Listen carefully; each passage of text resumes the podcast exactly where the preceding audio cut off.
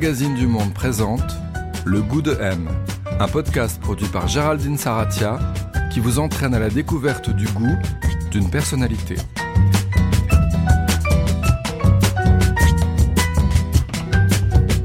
Qu'est-ce qu'avoir du goût? Qui a bon goût Mauvais goût? Et puis d'abord, comment se forme le goût? Cette semaine, le goût de M s'invite chez Vincent Daré.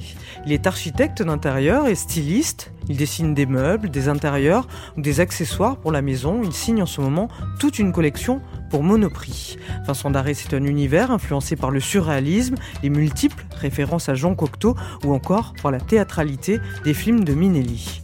Il débute son parcours dans la mode au début des années 80. Il y passe 20 ans, dont 6 auprès de Karl Lagerfeld qu'il rencontre une nuit au palace. Et puis, au début des années 2000, sa passion pour la décoration reprend le dessus. Il fonde sa maison un cabinet de curiosité dans lequel il a condensé son goût. Et c'est là qu'il nous a donc donné rendez-vous rue Bellechasse, dans le 7e arrondissement de Paris, une rue calme, un bel immeuble. On s'avance, c'est au rez-de-chaussée, à droite, en direction du jardin. On y est.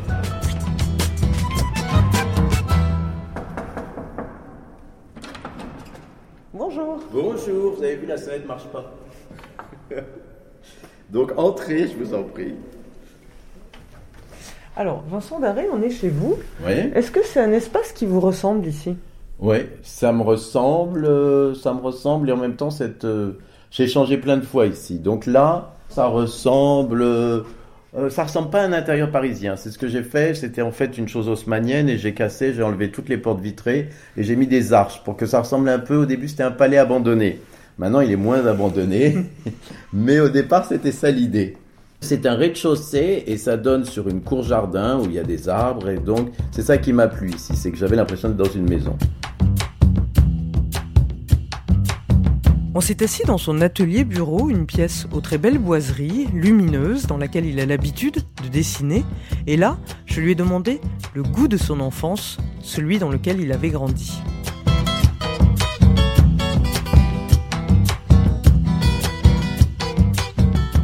C'est un goût euh, de gauche, pas caviar. C'est des intellectuels de gauche. Donc je suis né dans un appartement du 14e arrondissement qui était à l'époque les bobos. En fait, maintenant, la rive droite est devenue bobo, mais à l'époque, c'était la rive gauche. Et moi, j'habitais évidemment, je suis né de rive gauche, rue Boulard, à côté du marché Daguerre, où il y avait à côté Maïmer de Dain, Denise Fayol, euh, Takis, euh, et beaucoup de gens comme ça. Et mon enfance a été donc dans un appartement rempli de bouquins. C'est pour ça que j'ai eu beaucoup de difficultés après à lire. C'était vraiment, euh, mon père était sociologue et ma mère était, euh, elle qui a ouvert une première librairie d'enfants au boulevard Saint-Germain et après qui a travaillé avec Maspero, les éditions. Il y avait beaucoup de livres et puis il y avait un mobilier un peu disparate qui était un peu des héritages, un peu de trucs modernes et tout ça. C'était très sympathique. Donc j'ai plutôt j'ai eu un bon départ dans la vie. J'ai eu de la chance. Euh, Votre père, euh, il, est, il est devenu sociologue, il était journaliste au départ. Qu'est-ce qui l'intéressait? C'était quoi ses goûts? J'ai plus été marqué par les goûts de ma mère que par les goûts de mon père. Mhm. Mais les goûts de mon père, c'est plus sur l'éducation. C'est une éducation de pur et dur. D'ailleurs, ça me pose beaucoup de problèmes dans, le- dans la vie. C'est une, un espèce de dégoût de l'argent, de respect des, des gens. C'est vraiment une chose euh, euh, de l'éducation où chaque fois qu'on faisait quelque chose, il nous faisait réfléchir pourquoi vous avez fait ça et tout ça. Par exemple, il fallait euh, le principe qui me revient tout de suite à la mémoire, c'est qu'il ne fallait pas se défendre à l'école en se battant, mais en répondant par des mots. Ce qui a été pour mon frère très difficile parce que euh, il était dans une petite, un petit, euh, une petite école de, de- du 14e et il revenait bourré de coups avec des yeux au beurre noir et tout ça. Vous me disiez juste, ça vous posait beaucoup de problèmes dans la vie, ces principes-là. Pourquoi Oui, parce que quand, euh, parce qu'en fait, les gens qui ont une éducation religieuse ont quand même une certaine hypocrisie, tandis que nous, on pouvait pas en avoir.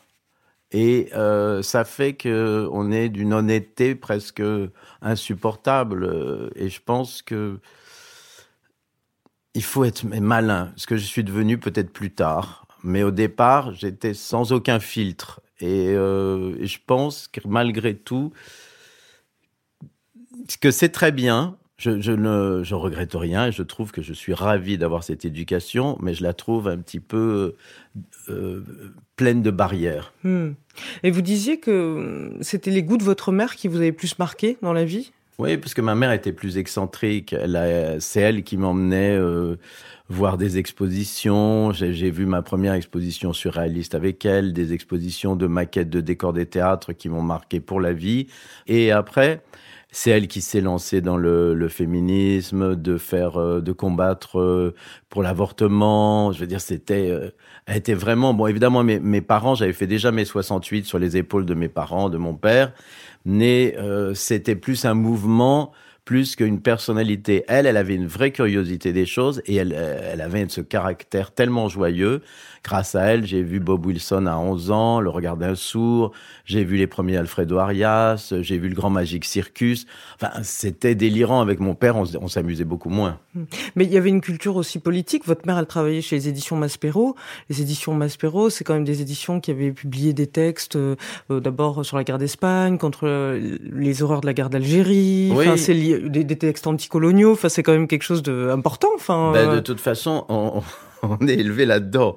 Donc euh, on était, mes parents sont connus au Parti communiste, celui d'encore d'une autre époque, c'est celui avant la guerre d'Algérie. D'ailleurs ils sont partis justement à cause de ça. C'est là aussi ma tante euh, Colette Semprin et Georges Semprin aussi sont rencontrés là. C'était oui, Georges Semprin était votre oncle. Voilà. en fait. Et, euh, et donc c'est ce qu'il faut s'imaginer, c'est que mon grand-père était lui-même communiste.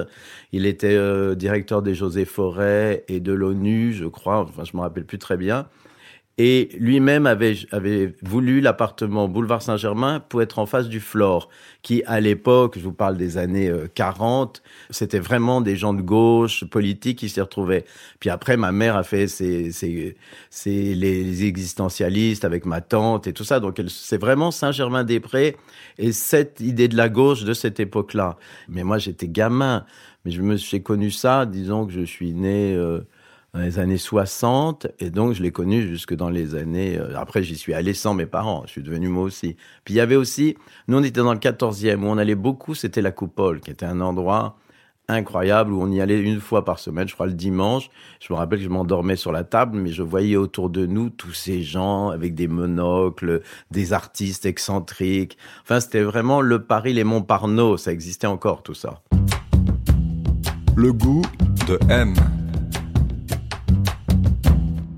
quand il y a eu mai 68, moi, alors ça a été une découverte totale parce que tout Paris était vidé et euh, il y avait des pavés partout, les gens se jetaient des pavés, mon père rentrait avec des balafres le soir et en même temps nous emmenait, il y avait des michouis euh, aux Beaux-Arts, ils étaient en train d'imprimer les affiches, enfin j'ai vu toute cette effervescence et j'avais mon meilleur copain qui s'appelait Alexandre Dali et qui lui euh, habitait à rue des Saints-Pères et il avait une collection de pyramides de pavés qu'il avait récupérées et des conneries comme ça. Mais c'était, et on, les enfants étaient libres comme les parents n'avaient plus, ils avaient d'autres préoccupations, on nous laissait totalement, c'était notre évolution aussi. Mes parents sont séparés, mon frère est resté avec ma mère à Paris et mon père a décidé pour moi que je devais venir en Provence.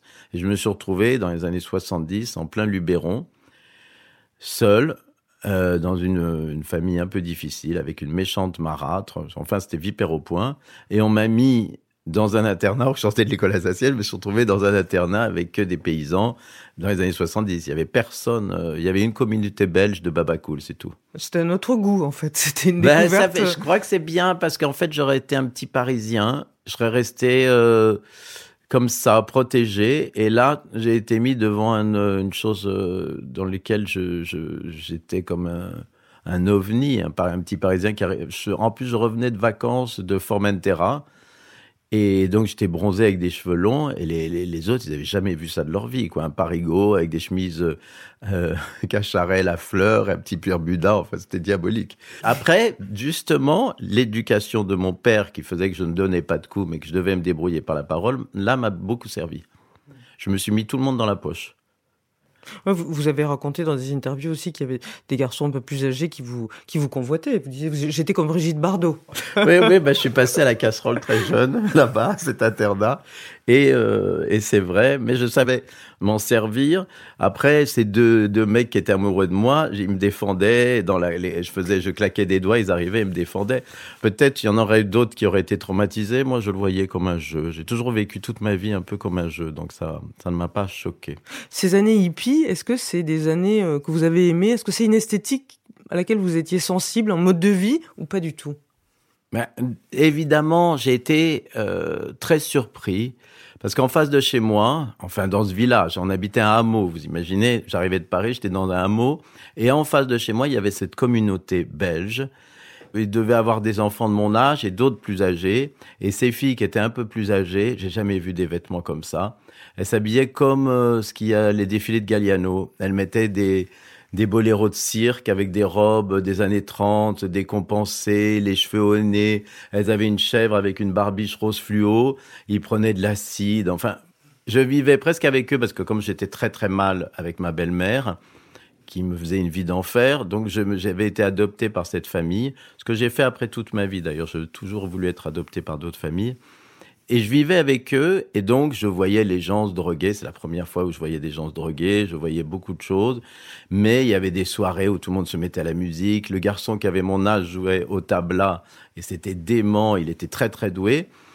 Et c'était une liberté et justement, il y avait, ils peignaient sur les murs, il y avait quelque chose de très, très, très joyeux et de très élégant parce qu'ils étaient d'un chic, imaginez dans un hameau en Provence, ces filles qui, qui sont comme des défilés de Galliano au milieu de, du reste, c'était extraordinaire. Puis après, il y avait les copains télo de, de, mon père. Il y avait Yves Navarre, par exemple. Alors moi, les, Yves Navarre, comme je pensais que j'allais être, que j'étais homosexuel, déjà, c'était un type de rencontrer Yves Navarre. Je me disais, c'est un peu le mythe. Alors je me suis mis à lire Yves Navarre et puis je commençais un peu à découvrir tout ça. Ce qui était merveilleux de cette époque, et c'est ça qui est étrange à la nôtre, c'est que moi qui ai connu ça de mon enfance, de voir une époque où on redevient puritanisme euh, et, un politique correct étouffant. Or que là, il n'y avait pas ça du tout. Et, moi, je me disais, ça va donner des miracles dans la vie.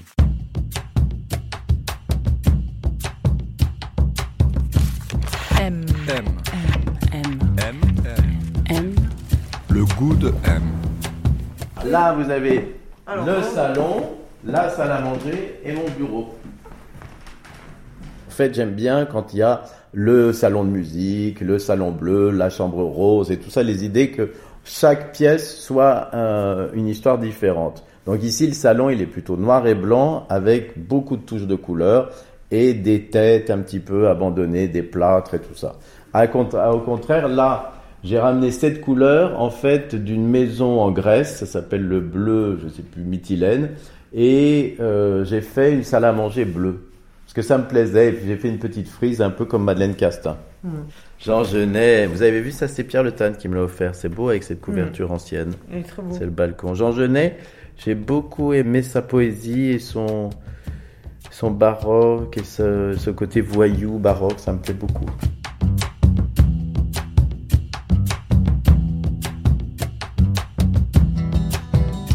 Je crois que le, le, cerveau et, le, le, goût se fait à partir de l'enfance et après on répète des choses qui nous ont marqués. Donc moi, ça a été beaucoup le cinéma. Après, ça a été justement euh, toutes les, les, les, escapades avec ma mère en Italie avec le baroque ou voir des expositions. Et c'est des choses qui vous restent. Et puis après, il y a aussi le goût. Ma grand-mère avait du goût quand même, donc il y avait quelque chose qui faisait. Ma mère, on n'avait rien à foutre. Mes parents, ils en avaient rien à foutre de tout ça. Et c'est amusant que je me retrouve parce que tout le monde, alors les couturiers racontent toujours ma s'est mise haute couture ou des bêtises comme ça. Moi, c'était pas du tout le cas. elle était vraiment pas haute couture, mais elle avait une liberté du corps qui était euh, plus révolutionnaire que l'idée de s'habiller en fait. Elle avait même des amis homosexuels qui étaient devenus l'amant de ce groupe de travestis qui s'appelait les Zicroquettes. Et euh, c'était c'était qui? Oh, C'était des travelots brésiliens qui en fait avaient il y avait un monsieur qui s'appelait Patrice Calmette qui est toujours vivant et qui était l'amant de Chao Schlumberger, des gens très chics et ami d'un autre milliardaire et ils avaient financé ces Zicroquettes un ami de ma mère était, un était l'amant d'un des, des travestis. Et je suis parti en vacances et moi j'ai déjà, je commençais déjà à 12, 13 ans à avoir une collection de robes anciennes que je chinais aux puces dans les, Et tous les travelots ont piqué mes robes et ont fait les spectacles avec. Et je suis rentré, je dis à ma mère, mais ah, ils ont déchiré toutes mes robes. Elle m'a dit, mais c'est pas d'importance, c'était extraordinaire ces trucs et tout ça. Et après, elles se sont, elles m'ont échangé d'autres robes contre les robes détruites. Donc j'ai été élevé là-dedans. C'est peut-être pas du tout classique, mais c'est pour ça qu'après, quand j'ai commencé à sortir du Haut Palace, elle a accepté facilement tous les gens venaient dormir à la maison, tout le monde était, je veux dire, il y en avait trois dans mon lit, deux dans le salon, elle se réveillait, elle disait, bon, je vais faire le marché, vous êtes combien à déjeuner? C'était pas une mère classique. Et d'ailleurs, à son enterrement, tout le monde est venu pour ça, pour se hmm. souvenir. En 78, le palace s'ouvre à Paris. Et vous, vous sortez, vous commencez à y sortir beaucoup. Vous faites partie de cette petite bande qui est devenue un peu célèbre. Eva Ionesco, Christian Louboutin, Farida Khalifa. Enfin, il y en a, y en a plein d'autres. Oui. Euh, les New Wave, comment vous avez appelé ouais, on avait les, New Wave. C'est Paquita qui nous avait surnommé les New Paquita Wave. Paquin, euh, qui était journaliste et puis euh, physio là-bas. Si aujourd'hui vous y réfléchissez, c'était quoi le, le, votre goût, le goût de ces gens en fait? Qu'est-ce qui vous réunissait? Au départ, euh, ça a été la jeunesse, parce qu'on s'est tous connus. En fait, justement, j'ai connu Christian Louboutin, il était euh, avec des gens beaucoup plus âgés. Eva Ionesco, sa mère la prenait en photo et elle était très jeune. Eux, ils étaient beaucoup plus jeunes que moi, ils étaient vraiment mineurs. Vous, vous aviez 17 ans Voilà, j'avais 17 ans, eux, ils en avaient 13 quand même. Ce qui était plutôt assez extraordinaire de voir Eva Ionesco. la première fois que je l'ai vue, un vernissage de photographe, elle avait une cape en hermine blanche, décompensée, une robe des années 30 perlée, maquillée comme une poupée. Je me suis dit, j'ai jamais vu une gamine pareille, mais tellement drôle. Et donc, on s'est tous rencontrés par hasard, parce qu'il c'était aussi l'époque où tout le monde allait faire des, on faisait, on s'appelait ça les plans incrustes. On s'incrustait dans des fêtes, des rallyes et tout ça. Et on arrivait, puis on faisait des horreurs. Eva pissait dans les rideaux, on volait des choses. Enfin, on était vraiment une bande de, c'était l'époque punk. Donc, on était une espèce de petite punkette d'opérette, parce que quand même, c'était Paris, hein. C'était une époque, quand on est rentré au palace aussi grâce à ça, où on s'habillait. Et on avait tous en commun l'excentricité du vêtement. On était, on voulait pas paraître et être euh, des personnages. De toute façon, ça a toujours été basé beaucoup sur le cinéma. On avait tous des références, Godard et tout ça. Donc, on disait, on pensait toujours qu'on allait mourir tous à 30 ans, ce qui n'est pas vrai. On est tous survivants. On est vraiment des survival parce qu'il y a quand même beaucoup de drogue, beaucoup de gens qui sont morts. Et nous, on, est, on a survécu. Peut-être parce qu'on a trouvé tous chacun des passions qui nous ont fait aller en avant et grâce à ça, on a passé toute cette époque. Mais ce qui était amusant, c'est que quand même, le palace était la foire aux vanités. On arrivait là-bas. du narcissisme, c'était envie d'être regardé quand même. Oui, et puis comme on voyait, on voyait Loulou de la Falaise, euh, Yves Saint-Laurent. Loulou de la crevasse, vous Voilà, on appelait, on avait donné des noms. Il y avait Paloma Picassiette, Loulou de la crevasse. Enfin, c'était tout. Mais on rêvait de ça. C'était le, le mur des guermantes nous, dans la nuit, on commençait à rencontrer des gens qui commençaient eux-mêmes, comme Gérard Garouste, comme Philippe Stark, comme Mattia Bonetti et Pierre et Gilles, qui sont devenus fameux. On a posé pour eux, on était gamins, on allait dans leur appartement, on nous foutait des fleurs en plastique avec des nuages et tout ça. Et nous, ça nous faisait ricaner, mais on pensait pas qu'ils allaient finir dans un musée. C'est ça aussi qui était merveilleux de cette époque, c'est que les gens prenaient leur travail au sérieux, mais ne se prenaient pas au sérieux. Ce qui est le contraire de notre époque, je crois. Enfin bon, hmm. moi je veux pas faire le vieux réac. Hein. Alors on parlait de ces années Palace. Vous avez commencé à travailler dans la mode. Cette époque, euh, comme assistant, euh, vous avez travaillé aux côtés de Karl Lagerfeld. Karl nous voyait, on était quand même. Ce qu'il faut imaginer, c'est que toute notre petite bande, on était très prétentieux et très arrogants. Et on pensait, on, est, on était les rois. Quand on dansait sur les tables, on, on, disait, on crachait sur les autres, on disait qu'ils étaient ringards, on disait des choses horribles. On nous avait appelés, surnommés les branchés, justement. Et Karl me voyait, et à un moment, André Putman, qui était la mère d'Olivia, que j'avais rencontré dans une fête punk, Olivia, et André dit, je connais un garçon, c'est un génie. Alors, il dit, ah bon, comment il s'appelle et tout ça? Alors, André dit, c'est Vincent Daré. Oh, non, non, il dit, non, non, non, je ne veux pas de cette petite folle prétentieuse. Et ben, j'étais ce que j'étais à l'époque. Donc, Karl, il n'a pas voulu de moi à cette époque. Je l'ai rencontré des années plus tard, après avoir eu l'expérience euh, en Italie des collections. J'avais fait les costumes du bal de la rose de, avec Alfredo Arias. Et il a dit qu'il vient me saluer à la fin du spectacle. Alors, je suis allé là. Moi, j'étais super timide. Parce que Carl est quand même assez intimidant. Et je vais à la table. Il était à côté de Caroline de Monaco et tout ça. Et je vais à la table. Je dis bonsoir, Carl. Je suis Vincent. Ah, ben, j'ai beaucoup aimé le, les, les, costumes du spectacle. Et j'ai reconnu le costume de Daisy Fellow, qui était au bal de Venise des Pestegui. Je dis, il y a que lui qui peut voir la référence. Et donc, ça a commencé comme ça. Et après, il m'a donné un deuxième rendez-vous qui était dans son hôtel particulier de la rue de l'université. Et donc vous avez travaillé à ses côtés. Mais qu'est-ce qui vous a appris, lui, en fait? Il m'a appris, euh, premièrement, à transformer toutes les situations dans un côté positif. Par exemple, on lui propose un talon de chaussure, et je lui dis non, mais le talon, il est pas bien, regarde, il est lourd et tout ça.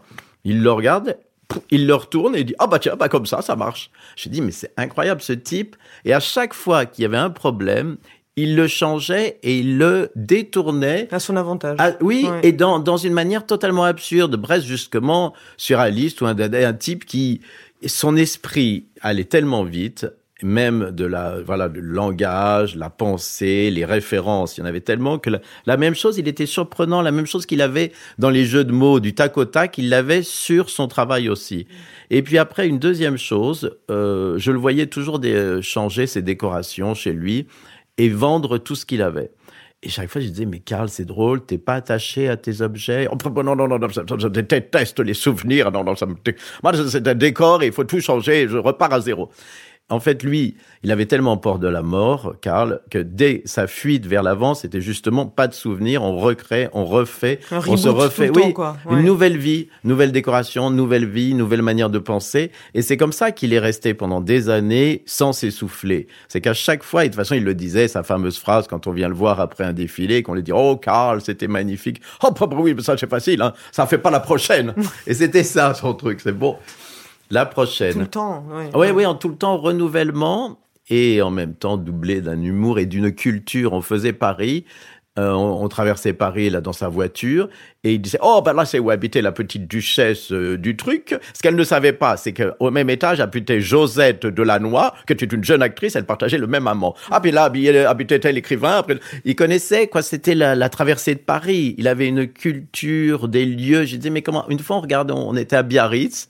Et euh, en l'attendant pour le dîner, je regardais la télé, il y avait un vieux film à sketch des années 60, il connaissait tous les deuxièmes rôles. À la fin, on a même pu être passé à table, on a, on a dîné avec des plateaux télé avec lui, et, et c'était super drôle, il connaissait tout. Je dis, mais Carl, comment tu fais? Eh ben, ben, écoute, de toute façon, je suis arrivé dans les années 60 à Paris, c'était sale, c'était dégoûtant, il y avait vraiment, c'était, tout était dégoûtant, et moi j'allais au cinéma, et en fait, j'ai appris tout ça au cinéma, et en fait, on avait un peu la même culture, seulement que lui, il avait une mémoire triple de la mienne.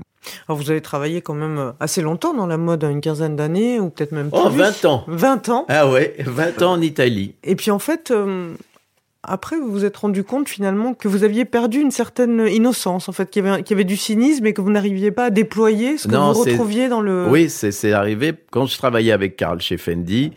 Au bout d'un bout de temps, au bout de six ans, je lui ai dit, bon, mais maintenant, on m'a proposé Moschino, j'aimerais le faire. Euh, et j'ai fait Moschino. Après Moschino, ça a été un, style qui me plaisait parce que c'était basé sur euh, la caricature de la couture. C'était une chose avec beaucoup d'humour, ce qui est rare dans la mode. Et puis après, bêtement, j'ai voulu revenir à Paris parce que ça faisait quand même très très longtemps que j'étais en Italie. Et je voulais devenir directeur artistique parce que dans la mode, c'est comme un cercle du succès. On veut, on veut monter, on veut arriver. Et euh, je voulais devenir directeur artistique d'une grande maison. On m'a préposé Ungaro, et qui était la maison que j'aurais dû jamais faire. C'était pas mon goût. Et j'ai été voir cette exposition des dadaïstes à Beaubourg. Et vraiment, je me suis mis à pleurer parce que je me suis rendu compte que je partais dans une trajectoire, une euh, tracée qui n'était pas celle que j'avais voulu faire quand j'étais enfant, justement avec ma mère qui me faisait rêver ou de ce que je rêvais de devenir. Et j'étais devenu quelqu'un qui ne me ressemblait pas. Et je me suis dit, mais en fait, je veux faire ce que font ces gens-là, sans avoir la même la prétention de vouloir faire de l'art. Mais je me suis dit, voilà, je veux faire un projet qui est le mien. Donc je me suis dit, ben voilà, en fait, je vais abandonner la mode. Et tous les gens de la mode m'ont dit, mais t'es fou, tu commences à être connu avec la mode et t'abandonnes. Je dis, non, mais ça n'a pas d'importance. Et ce qui est incroyable, c'est que mes premières collections de meubles ont tellement choqué et plu aux journalistes que j'ai eu beaucoup, beaucoup de presse. Et vous avez fait votre maison d'arrêt en 2008 Voilà, j'ai construit la maison d'arrêt. Je voulais que ça soit un laboratoire où les amis viennent, Pierre Le Tan vienne faire des, des tissus, euh, Martial Béraud viennent faire des bijoux.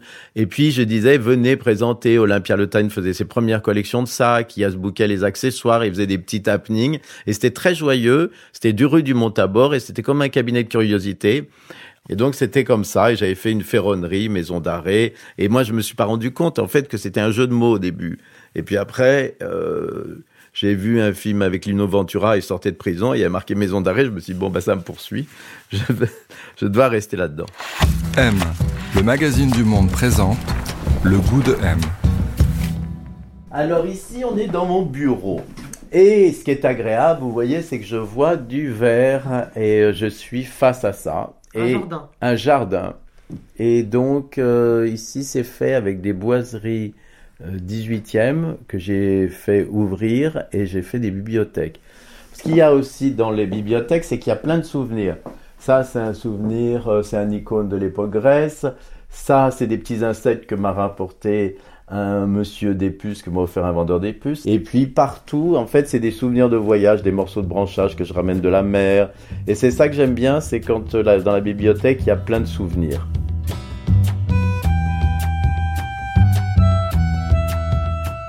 Ce qui m'amuse, en fait, moi, ce qui m'intéresse, c'est, euh, là, j'ai un nouvel appartement, c'est que ça soit comme si on rentre dans un dessin, comme si on- il y a un côté très, très théâtral. Et ça m'amuse que ça soit plus que de la décoration, euh, ça soit un exemple d'une époque ou peut-être du temps, de quelque chose de plus impalpable que de la décoration, plus un exercice de style. Mhm. C'est quoi C'est rentrer dans un univers? C'est quoi un intérieur qui réussit pour vous? Un intérieur qui est réussi, euh, bah c'est déjà un intérieur où on voit pas qu'il y a un décorateur qui est passé par là. Mais en fait, ce qui est de pire pour moi, c'est euh, les gens qui ont tout un intérieur beige avec une, une table de prouver, la lampe de mouille, euh, une photo d'un d'un photographe cool du moment et une, une orchidée. Ça, ça m'ennuie mortellement et là, je m'angoisse. Après, un intérieur réussi, c'est là où il y a des lumières qui sont jolies, parce que ça, c'est très important. Et puis qu'il y a des souvenirs mélangés avec des choses nouvelles. J'aime pas, mais c'est comme les vêtements. En fait, quand on me dit ah mais vous travaillez dans la mode, euh, bon déjà il y a un truc c'est les couleurs. Je crois que comme je viens de la mode, j'aime les couleurs, ce qu'il n'y a pas normalement. Moi je trouve que les couleurs sont très importantes. Et puis après, hmm, je pense que les gens quand ils s'habillent en total look Gucci, Prada ou Chanel, c'est horrible. Mais si on mélange, ça devient intéressant. Parce que je crois que c'est la même chose dans un intérieur. Il faut qu'il y ait des mélanges et il faut pas que ça soit une dictature. La plus belle maison que j'ai vue, sans la voir, mais en photo, c'était la Californie, la maison de, de Picasso, où il y avait euh, des tableaux mis par terre, des objets hétéroclites, des vieilles chasses percées. Bah là, c'est la plus belle des poésies. C'est ça, c'est beaucoup plus ça. Et puis après, bon, moi, j'aime beaucoup l'abandon. Un palais abandonné, je trouve c'est très élégant. J'aime pas le rutilant, j'aime pas le euh, le nouveau riche. Enfin, Euh, Vos références euh, ultimes à vous, si on, si on élague tout, c'est quoi? C'est Cocteau? C'est Dali? C'est. bah, Cocteau, c'est presque un mentor. Donc, Oui. Ce que j'aime en Cocteau, c'est le personnage, et je me reconnais en lui parce que c'est un touche-à-tout. Il a fait du cinéma, euh, il a fait euh, de Du la dessin, peinture, du dessin, il a dessiné sur les murs, et puis il s'intéressait, il présentait les gens, et tout ça. Il est, il est- il est- le groupe des six, enfin, il est, il est très généreux. Et moi, je pense être un, un peu comme ça aussi. Et puis après, il y a aussi cette idée du bricolage que j'aime beaucoup. L'idée d'avec trois fois rien, on fait un décor. Et ça, c'est pour ça que j'aime bien. Là, je fais un livre qui s'appelle le, petit théâtre de Vincent Darré sur les décors éphémères et les costumes que j'ai fait à l'opéra ou pour euh, des expositions, des décors qui sont faits pour disparaître. Et ça, je trouve ça intéressant. En plus, c'est un- une partie du travail qu'on ne montre jamais normalement. Mais c'est vrai que Cocteau, il a tout, il résume tout. Au cours de votre vie, votre goût, il a, il a changé. Enfin, vous disiez, il y a eu des panoplies. Est-ce que ça a beaucoup évolué ou est-ce qu'il y a une permanence comme ça? Pour moi, c'est la même chose sans être la même chose parce que évidemment, on évolue, on devient un peu plus bah, mature, euh, le goût change sans changer, bizarrement. Je sais pas comment vous expliquer ça, mais je crois que c'est ça de vieillir. Mais en même temps, je vieillis en restant toujours un vieil adolescent. Donc il y a une espèce de promiscuité dans moi, une dualité qui fait que c'est un combat éternel entre le Peter Pan et, le vieux sage. Quelle relation vous entretenez aujourd'hui, vous, pour vous-même, avec le vêtement? Moi, le vêtement, c'est toujours, je suis fidèle à la même chose. En fait, je m'habille. euh, si euh, je veux être de bonne humeur, je mets un jean blanc et une veste en velours et je suis sûr que ça va. Et des Ah. rayures? Des rayures plein. Beaucoup. La journée, j'ai une veste à rayures, j'ai un pull avec des rayures, j'ai une chemise avec des Beaucoup rayures. de rayures, ouais. Mais euh, c'est mon goût. C'est encore la même chose quand vous parlez du style. C'est que il évolue parce que à un moment, euh, c'était dans les années 80, j'avais les épaules larges. Maintenant, elles sont plus petites. Après, ça change. On s'aperçoit, mais je porte à peu près toujours les mêmes vêtements qui sont plus euh, ceux qu'aurait pu porter Cécile Beaton, Fred Astaire ou des gens comme ça, plus que des vêtements de la mode. Par exemple, moi, je m'habille, j'aime beaucoup Dries Van Noten parce que ses vestes sont coupées comme des tailleurs. Après, j'ai un petit tailleur qui s'appelle Gabriel, rue du Montabor, et lui aussi me fait mes trucs comme j'aime. Et puis, je vais chez Charvet pour euh, des, des choses, des nœuds papillons. C'est sûr que malgré tout, je suis influencé par la mode parce qu'en même temps, j'ai envie d'être de notre époque. Je suis déjà décalé parce que je suis toujours. pour ça que je suis ami avec Ariel Dombal parce qu'on est toujours overdress tous les deux. On arrive euh, dans un cocktail, on est habillé comme dans une soirée et le jour on est habillé comme dans un cocktail. Et puis alors là, quand c'est le bal, je vous dis pas, ça, un délire. Mais bon, Vous parliez d'Ariel Dombal, qui est une de, de- de vos grandes amies. Euh, Est-ce que vous diriez que vos amis ont du goût? C'est un truc qui est important. C'est un point commun chez vos amis, enfin cette relation au goût? oui, très. Ils ont un goût en commun et en même temps une, un- une singularité, une, euh, une manière de prendre la vie un petit peu étrange. Et c'est ça qui me plaît. J'aime pas euh, la banalité en fait. Mais c'est vrai qu'ils ont, ils ont, ils ont l'esthétisme en commun. Pas forcément dans le, vê- dans le vêtement, mais dans la pensée. Euh, Est-ce que vous êtes déjà tombé amoureux de quelqu'un dont vous n'aimiez pas du tout le goût? C'est impossible. Ah, pour vous, c'est impossible. Mais c'est. Ou alors je suis, je, je suis amoureux d'une image.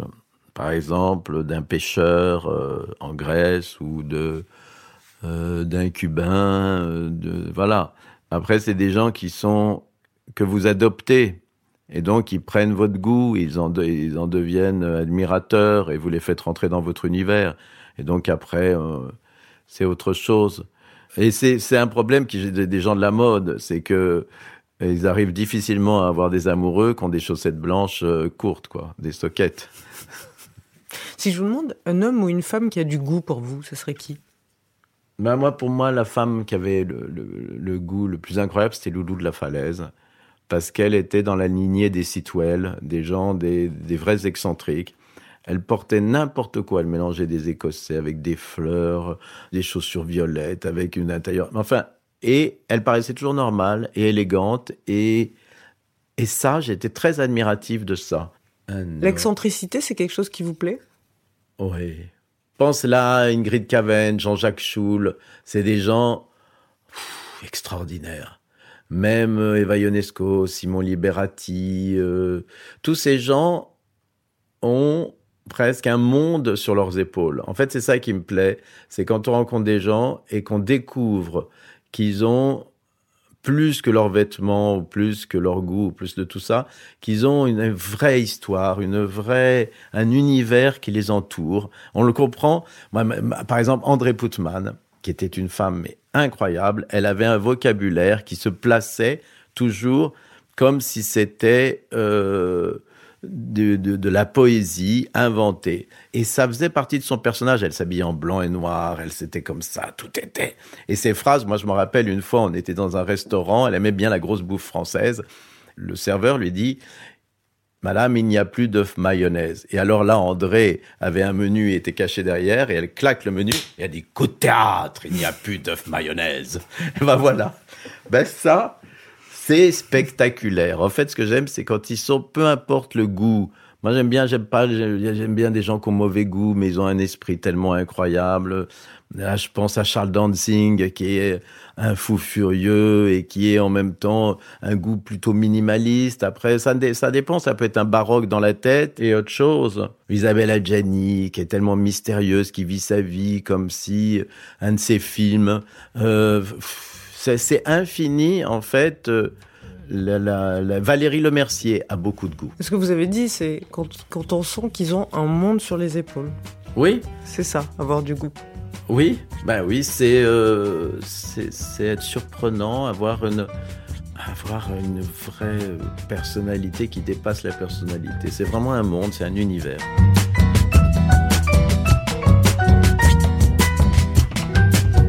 C'est la fin de cet épisode. Il a été réalisé par Sullivan Clabot, préparé avec l'aide de Diane Lizarelli et produit par Jean Ridéal pour M, le magazine du monde.